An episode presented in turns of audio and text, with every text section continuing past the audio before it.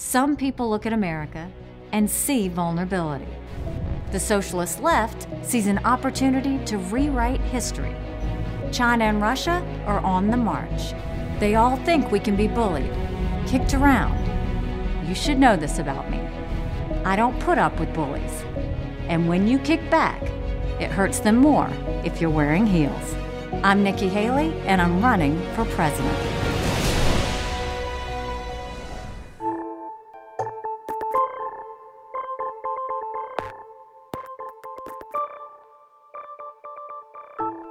Hello and welcome to this Nikki Haley presidential announcement edition of the 538 Politics podcast. I'm Galen Druk.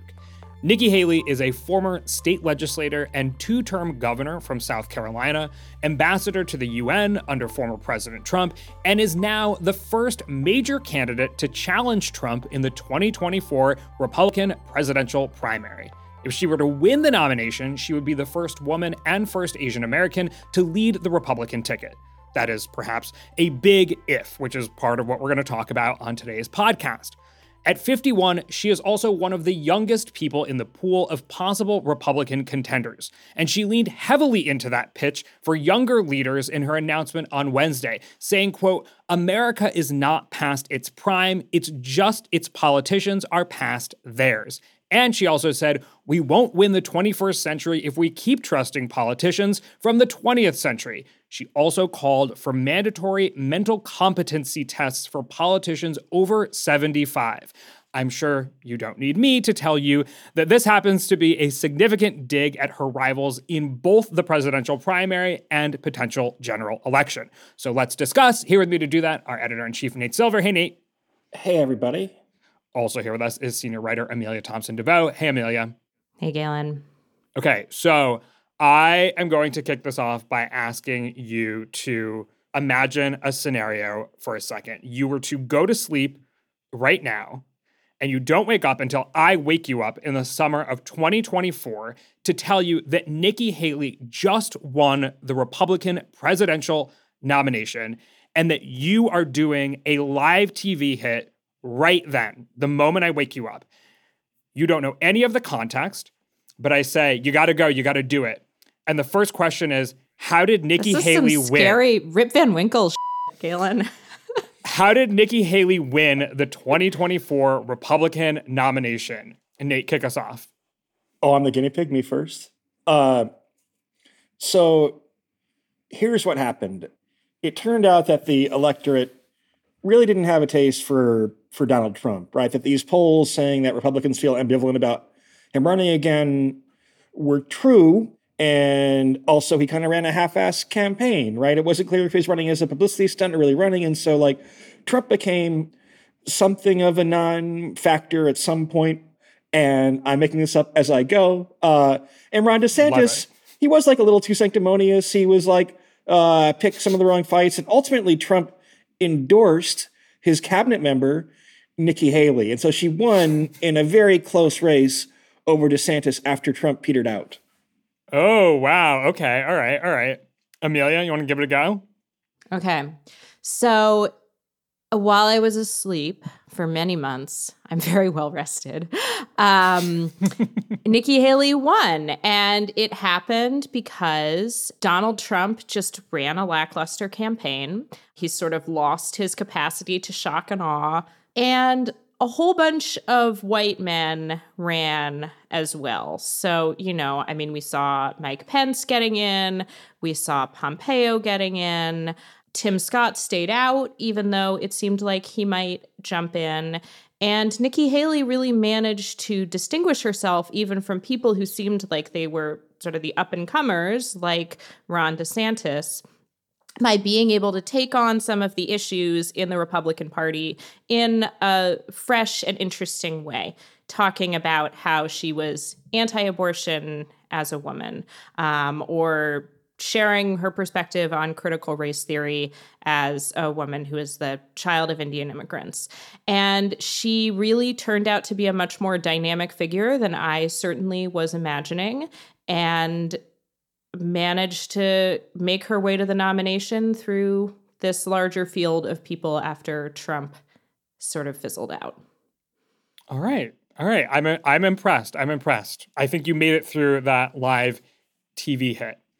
Now envision a world where I wake you up in the summer of 2024 and you say, Galen, you're full of it. Why did you wake me up and lie to me? I know that Nikki Haley didn't actually win the nomination. There's no live TV hit that I have to do. And I say, No, I'm serious. I'm serious. And you got to tell me, like, look, I'm a student of political history and political statistics. And here's all the reasons I'm sure that Nikki Haley didn't actually win. So go away. Let me go back to sleep. I'm not doing this live TV hit. Wait, the case why Nikki Haley didn't win? I mean, isn't Yes. that obvious? Uh, look, um, I well, give me the Haley give me the data, of- Nate. Nikki Haley is kind of a candidate in the Mitt Romney mold. You know, I've been to New Hampshire a couple times, Galen. You can always tell they have nicer cars, they have nicer clothes, right? The Mitt Romney voters, upper middle class to upper class, uh, they like Nikki Haley type of candidates, uh, Brooks Brothers, right? But they're not a majority of the Republican Party, far from it.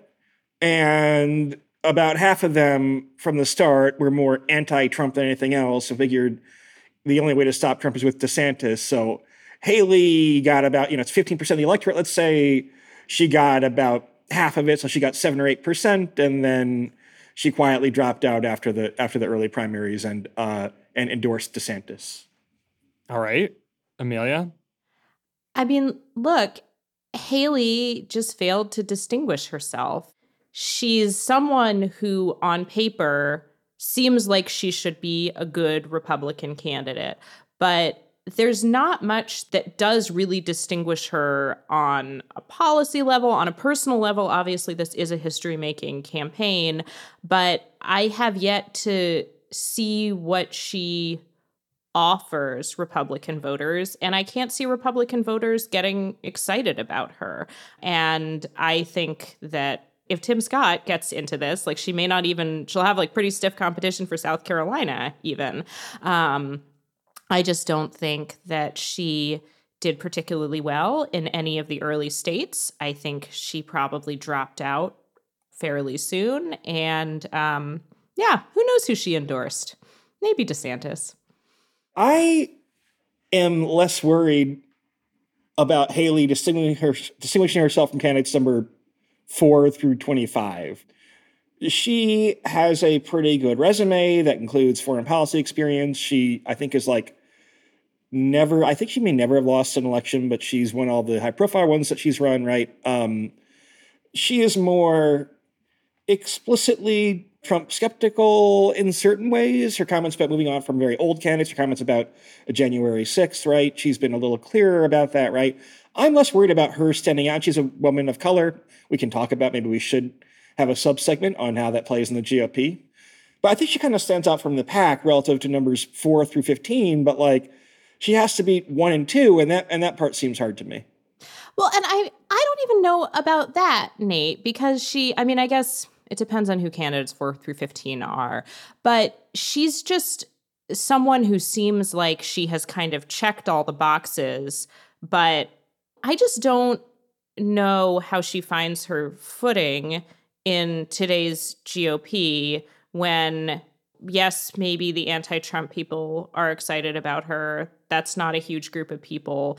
And she's clearly trying, you know, in her announcement video, she talks about race right from the beginning. She's clearly trying to touch on some of the issues that are big, the culture war issues, but she's not like, she's not a culture warrior, you know? That's not like a language she speaks.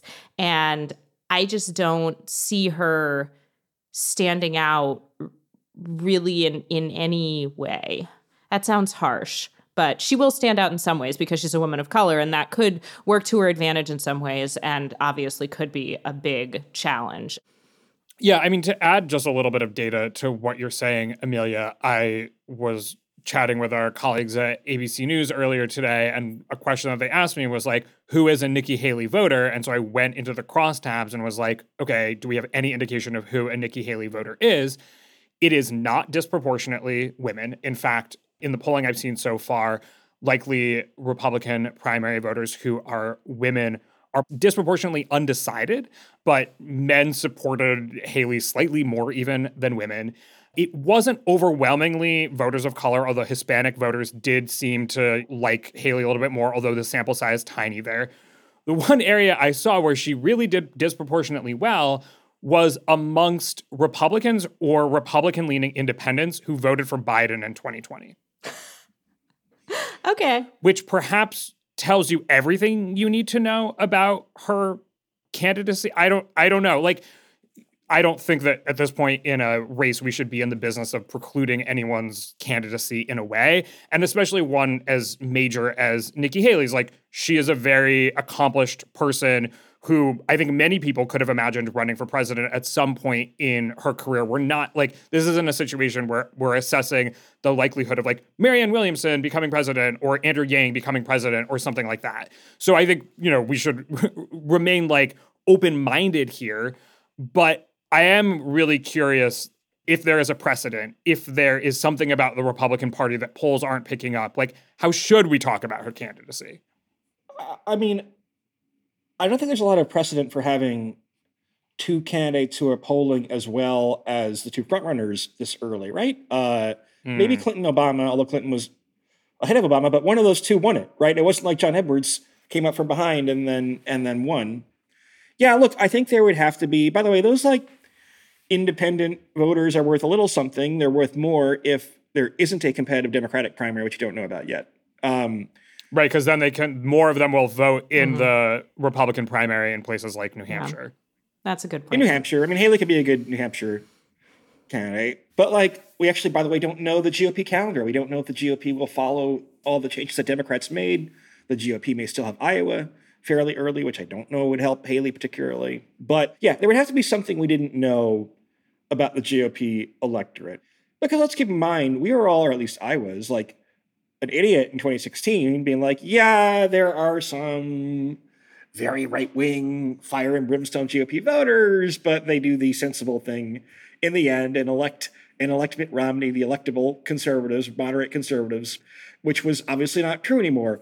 Maybe something sunk in after um, after the midterms. I would tend not to think so. The GOP did, in my view, a poor job of nominating electable candidates in 2022. So there's no real sign of a turnaround, but who knows? You know, the GOP has lost three of the last four presidential elections. Um, faced with the prospect of losing four out of five, uh, maybe that would, you know, bring them to their senses a little bit potentially. I doubt it. I doubt it, right? But like, you know, uh, we have to acknowledge well, some intrinsic you, uncertainty given the history of of you know punditry sometimes being wrong. Nate, I'm curious. When you say bring voters to their senses, you're suggesting, I think, that Nikki Haley is a better general election candidate than DeSantis or Trump. Do you actually mean to say that? Do you actually think that she is a better general election candidate than DeSantis or Trump?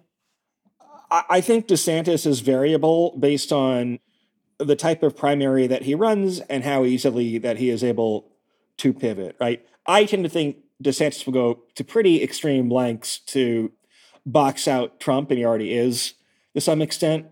And that might make him less selectable. Whereas Haley is like drawing a few more bright lines, I mm. think, and might leave herself like less damaged in a general election. But I mean, the reason why DeSantis is doing that is that it's probably the winning strategy, right? Or at least the strategy to be in the top two is to is to imitate enough of Trump, outflank him on the right sometimes, right? Also make an argument about electability. And so I mean that's that's that's a problem for for Haley. Well, and Haley's also in a difficult position where she really needs to kind of engage with Trump in order to get attention. Like a lot of people don't, a lot of Republican voters also don't know who she is, um, which she'll need to fix. And she probably wants to get, you know, she wants to distinguish herself from Trump. Like that's the brand she's trying to set out. But if she engages with Trump, she's a woman of color, and Trump has a history of acting in a racist and sexist way. We all know this. Um, maybe he will act differently in this campaign. I don't think so. He's already said some stuff about Nikki Haley, like that she's too ambitious, which is a pretty gendered insult to throw at her. And I just want to pull up some data that I included in the write up that I did with Meredith. Republicans just generally don't prioritize electing women as much as Democrats do, talking about Republican and Democratic voters. So, according to a Pew survey from 2019, 33% of Republicans and Republican leaning independents believe there are too few women in politics compared to 79% of Democrats and Democratic leaning independents. And then another poll found that actually 22% of Republicans think that men generally make better political leaders than women compared to 4% of Democrats. And this lines up with other research that came out of the 2016 election, which found that Trump's overt sexism toward Hillary Clinton actually seemed to endear him to some voters. They thought that was a plus that made him a more attractive candidate for them. So this is a tricky tricky party that Haley is running in. I'm sure there are some Republican voters who are excited about the idea of more diversity in their politicians, but a lot of Republican primary voters do hold fairly traditional um, views about gender and you know, they may not see the fact that Haley is a woman as really anything. You know, they may just see it as kind of a neutral, or some of them may see it as a negative. Yeah, look, I think that's a well articulated point, and I think kind of race and gender operate somewhat differently.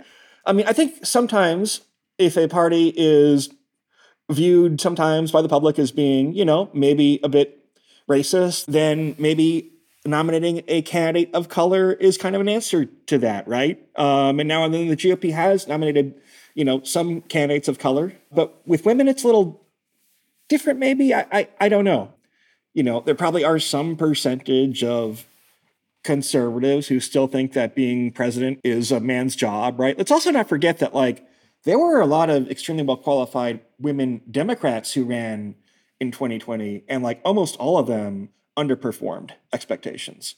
Uh, yeah. So, you know, that I think is interesting data as well.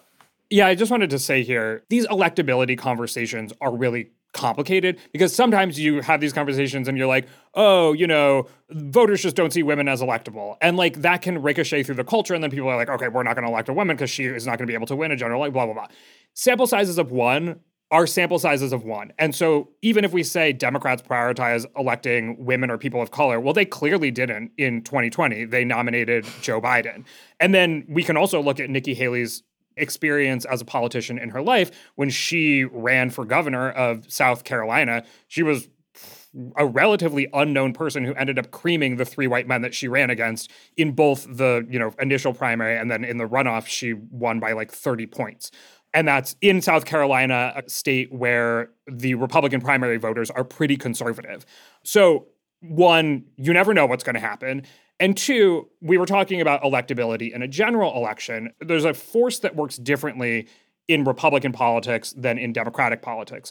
Women, by dint of the fact that well, just in general biases that the public has, and also by dint of the fact that women are more likely to vote for Democrats, the public views women as more liberal, whether or not they actually are. Mm-hmm based on their own policy preferences. And so when a woman runs as a Democrat, that has the double effect of people saying, okay, this is a woman who's a Democrat. We also think women are more liberal. So they immediately think, oh, okay, that's a pretty liberal candidate. And as we saw in 2016, people saw Hillary Clinton as very liberal and probably more liberal than she truly was on policy.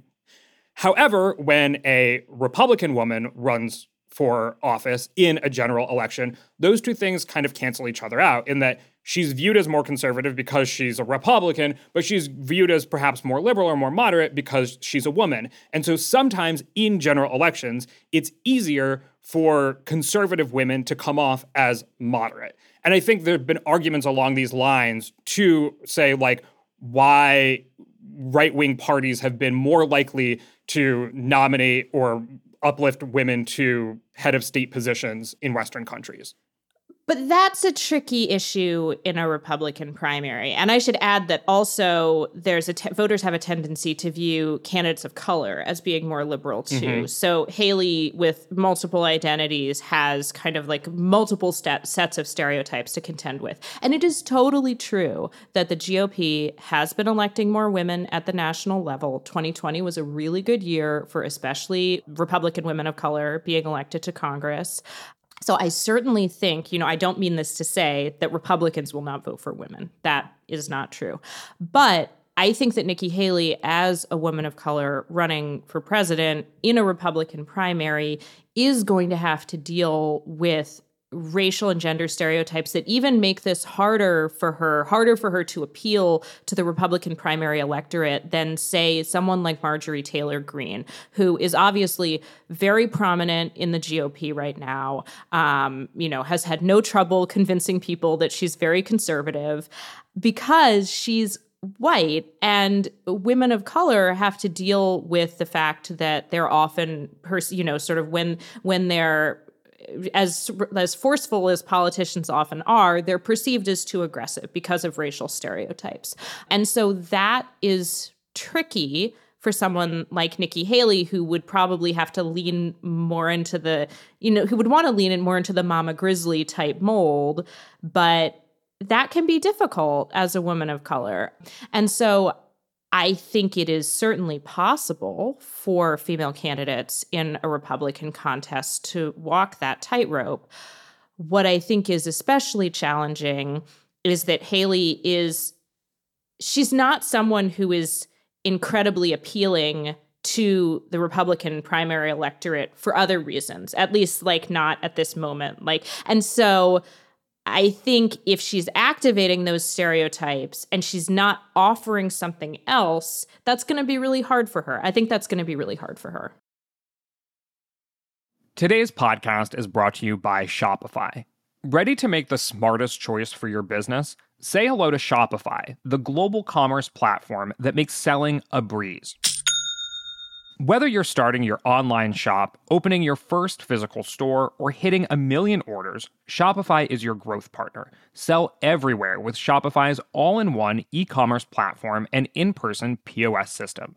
Turn browsers into buyers with Shopify's best converting checkout, 36% better than other platforms. Effortlessly sell more with Shopify Magic, your AI powered all star. Did you know Shopify powers 10% of all e commerce in the US and supports global brands like Allbirds, Rothy's, and Brooklinen? Join millions of successful entrepreneurs across 175 countries backed by Shopify's extensive support and help resources. Because businesses that grow, grow with Shopify. Start your success story today. Sign up for a $1 per month trial period at shopify.com slash 538. That's the numbers, not the letters. Shopify.com slash 538. Hey, I'm Andy Mitchell, a New York Times bestselling author. And I'm Sabrina Kohlberg, a morning television producer. We're moms of toddlers and best friends of 20 years. And we both love to talk about being parents, yes, but also pop culture. So we're combining our two interests by talking to celebrities, writers, and fellow scholars of TV and movies. Cinema, really. About what we all can learn from the fictional moms we love to watch. From ABC Audio and Good Morning America, Pop Culture Moms is out now wherever you listen to podcasts. Amelia, on the topic of what Nikki Haley is offering, what she's pitching to Republican primary voters, based on her announcement video and the speech she gave in South Carolina on Wednesday, you know, what kind of pitch is she making? Well, in her announcement video, she started with a pitch that has been pretty bread and butter for her, really going back to her campaign for governor of South Carolina in 2010, where she talks about growing up as the child of Indian immigrants in South Carolina and how in a world where, you know, people thought of race in terms of black and white, she was different. And she's given versions of this story before, but she'll, you know, she'll move from that moment of saying I was different to saying, but I focus on the things that are good in America, not the things that are bad in America. And I focus on America's future, not its past. And people say that we are a bad country because we have a racist history. I don't see things that way. Um, that's, you know, she said something very similar in her 2020 um, RNC speech. She's very much, she's quite adept, I think, at using her identity to speak with authority in a sort of about racial politics in a way that could resonate with GOP voters, you know, sort of speaking to this anxiety about feeling like people are saying America is racist and people are critical of America's history and wanting to talk more critically about America's history with race specifically. That is something that she opened with and that is certainly terrain that she is is very familiar with. Yeah, Nate, how are you thinking about the pitch that she's making?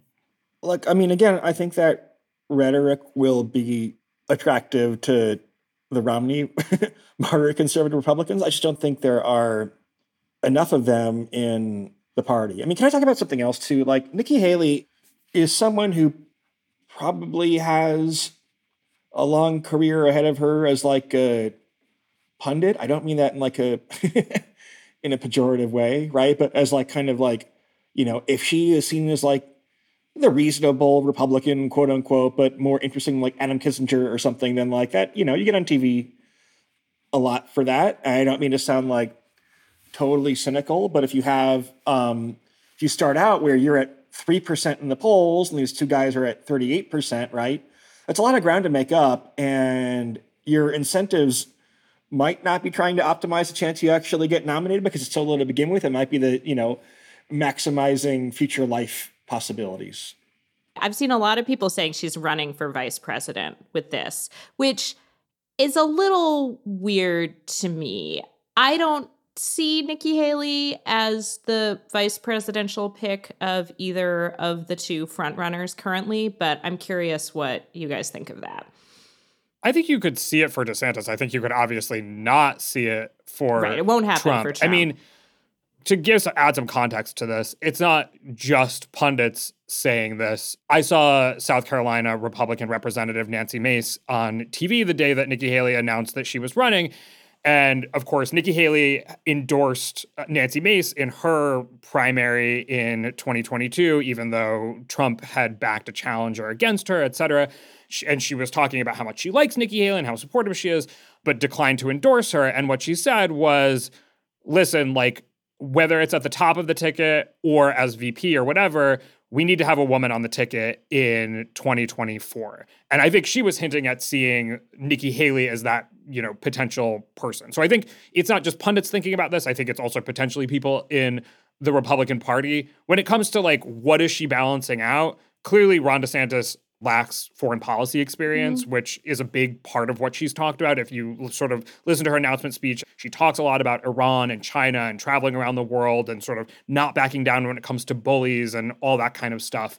So there are angles that you could see there where Nate, I like I take your point about running for president as a way to boost your career kind of no matter what, but I don't think it's crazy to think that she could be like a DeSantis style pick for vice president, especially, like you said, if he's running to the right trying to box out Trump and needs to moderate his image in a general.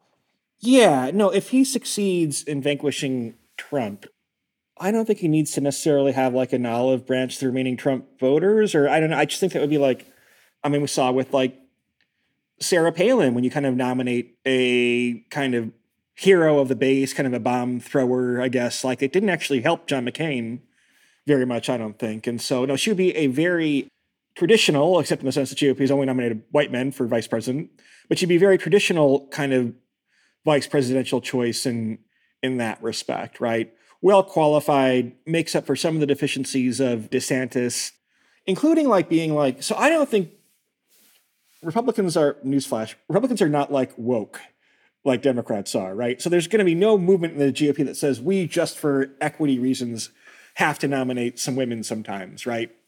But like it does provide some type of answer to if your party is accused of being misogynist and racist, you can say, well, well, we actually nominated an Indian American woman as our vice president. So how can we be those terrible words that you're calling us, right?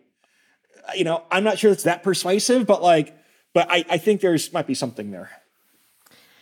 Yeah, the foreign policy argument, that is compelling, Galen, for DeSantis. I just don't see Republicans prioritizing identity for a vice presidential pick in the way that Democrats might, again, for, for equity reasons or, or other reasons, Nate.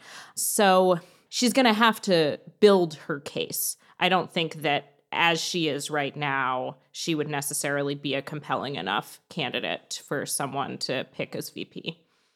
Yeah, I mean, I think listening to her speech on Wednesday, I think this podcast is coming out on Thursday, so it would have been yesterday. We're recording on Wednesday. You did hear her building her argument on things that we do know Republican voters care about. The argument on race, like she very many in many of her speeches, at one point she'll say very explicitly, "America is not a racist country." She'll talk plenty about China and competition with China and how she addresses bullies.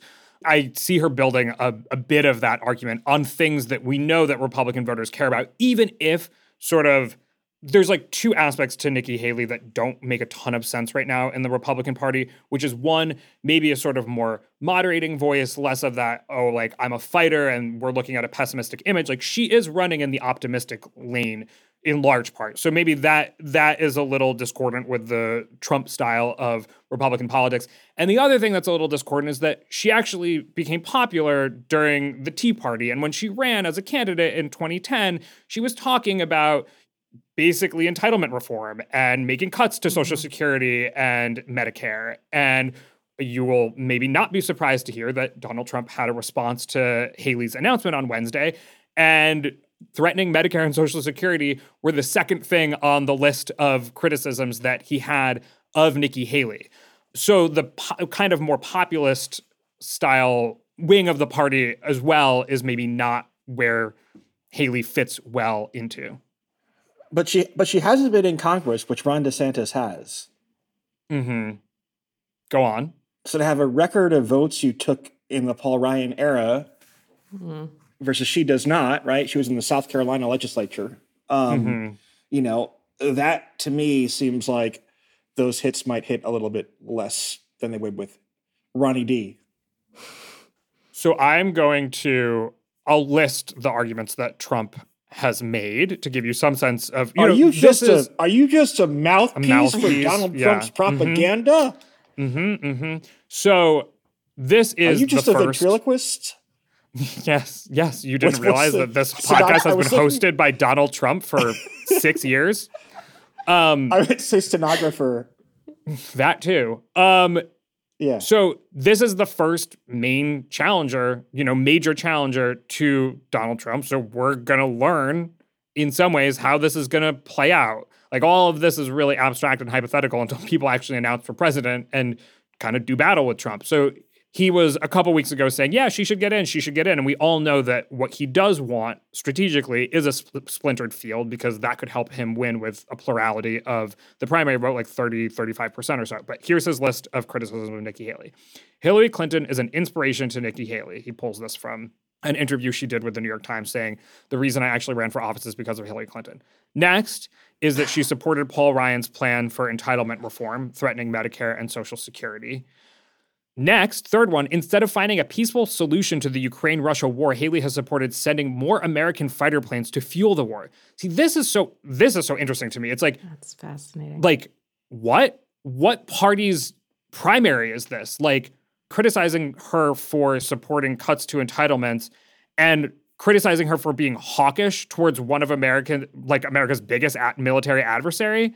I mean, it goes on down the line. He talks about immigration, transgender bathroom bills, uh, et cetera, et cetera. But those two things were just like, wait, what?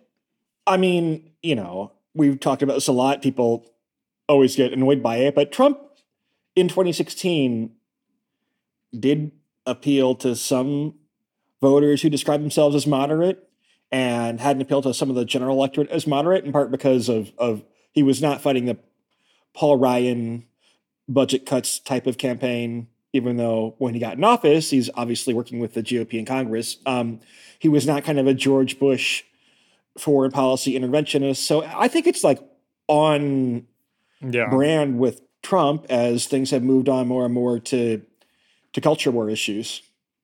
Well, and it's also on brand with Trump that the first thing in that list was comparing her to Hillary Yeah. Clinton.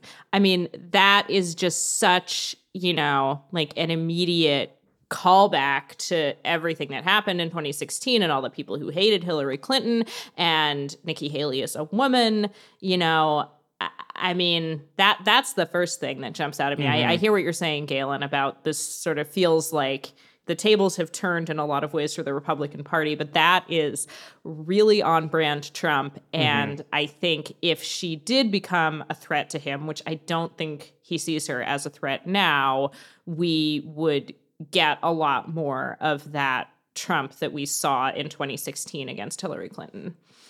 Yeah, right now he's rooting for her to stay all the way through the whole primary and get like 6% of the vote in every state.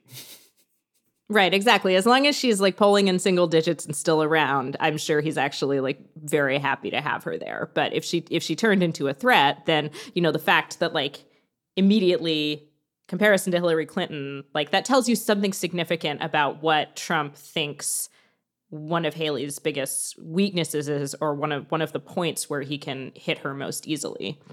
All right, let's wrap up with just some hard numbers. Maybe I should have mentioned this at the beginning, but I will do it before we sign off. In the national polling that I have seen so far, Nikki Haley is getting around three to five percent support. Um, and some of these polls are, you know, likely Republican primary voters, and some of them are just a larger universe of potential Republican voters. We had this conversation a little bit on the podcast on Monday. In South Carolina, in particular, she's polling closer to like 12%, but behind both all three Trump, DeSantis, and Tim Scott. Tim Scott was polling in 14% in the poll of South Carolina that I saw. New Hampshire, you know, doing a little bit better, but still in the single digits, like 8% in University of recent University of New Hampshire poll behind DeSantis and Trump. And we crunched the numbers back in 2019 when we were watching the Democratic primary play out to try to understand how predictive primary polls are at this point, you know, the first half of the year before the actual primary. And it turns out they're pretty predictive. Would at this point Nikki Haley winning the nomination be basically unprecedented? What's the biggest upset of all time? I think Jimmy Carter was very low. I mean, at one point Donald Trump was very low in the polls in 2016, right? So it wouldn't be unprecedented, I don't think. But like Or 2015. But when those candidates win, it's because it's because you have uh, a very weak top of the field, and I just don't think that a field with the former president and then a guy who has managed to tie the former president basically in polls and is kind of has a lot of momentum behind it in DeSantis. Like I don't think there's like a lot of opening there, right? So what I was try- kind of trying to figure out in the opening exercise is like, okay, there's inherently some self-destructive potential with any presidential candidate. There certainly is with Trump, and there could just be that he's past his sell-by date. What I'm trying to think of is like, let's say that one of the two frontrunners get gets knocked out, and not both. Can she win then? Right? if they both live up to the billing, then I think it's just the two of them, right? But like if if one of them fizzles out, then does she have a shot? If DeSantis weren't running, could she beat Trump? I mean, I I don't I don't know. I don't think so. But that seems easier than trying to beat both of them. Yeah, no, it's a good point. Final question. This kind of marks the beginning of our 2024 presidential primary coverage. Of course, Trump was already in the race, but now it's competitive. What are some questions that you're just curious about other than who wins or that you're going to be tracking as we spend the next year before anyone actually votes? Just in terms of timing, it'll be interesting to see when other people start getting in. I mean, Haley clearly saw an advantage in putting her hat in the ring relatively early and having some attention on her before other people start jumping in. So I don't know how much all of that t- those timing questions matter, but it will be interesting to see if Haley prompts anyone else to get in sooner or if we're going to have another lag before other folks start jumping in. I mean, I think you might as well have that first mover advantage, right? I really don't know what the rest of them are thinking potentially, apart from, hey, it's fun to go tour the country and give speeches and um, and you sell books that way. Yeah, there there are a couple things you get. You get to build the infrastructure for a future presidential run. Like this isn't always the case, but you will see candidates sort of build up to the actual win. Of course, Biden is a prime example. You know, Romney was an example. McCain was an example of candidates who, you know, you run once or twice, you figure out how to do it. You get a bunch of emails or mailing addresses if we're talking about, you know, McCain or whatever. Um, and then you win eventually. So if Tim Scott wants to be president in I don't know, 8 years, 12 years, whatever, it's still good for him to probably run for president now. And you'll be able to tell maybe what people's yeah. intentions are by like really how much they get into the mud pit with Trump would be my guess.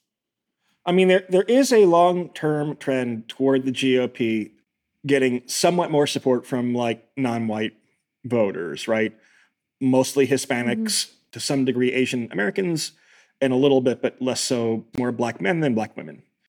And so, yeah, you know, if you're making a play, a long term play that Republicans will be kind of rid themselves of this fever, this Trumpian populist fever that nominated Trump. I mean, look, like if they lose the next election, I don't think it becomes crazy to think that they would start to have some serious misgivings is that am I crazy? I mean, because like trends don't last forever, right? Things like there is mean reversion over long time horizons. Um, if the you know if 82 year old Joe Biden, you know, gets reelected after the GOP had this very disappointing midterm, they had a bad midterm in 2018. Um, you know, I mean, that's a lot of elections in a row to lose. Um, and the literature says that when they are faced with constant losses, parties do moderate. And Amelia Haley is someone positioned for for a run in four years or eight years or twelve years. That's not that's not crazy. Sure.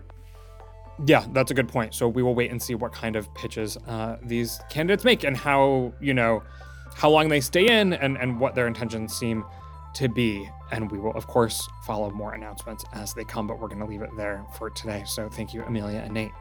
Thank you, Galen. Thanks, Galen. My name is Galen Druke. Tony Chow is in the control room. Chadwick Matlin is our editorial director, and Audrey Mostek is helping on audio editing. You can get in touch by emailing us at podcasts at 538.com. You can also, of course, tweet at us with any questions or comments. If you're a fan of the show, leave us a rating or a review in the Apple Podcast Store or tell someone about us. Thanks for listening, and we will see you soon.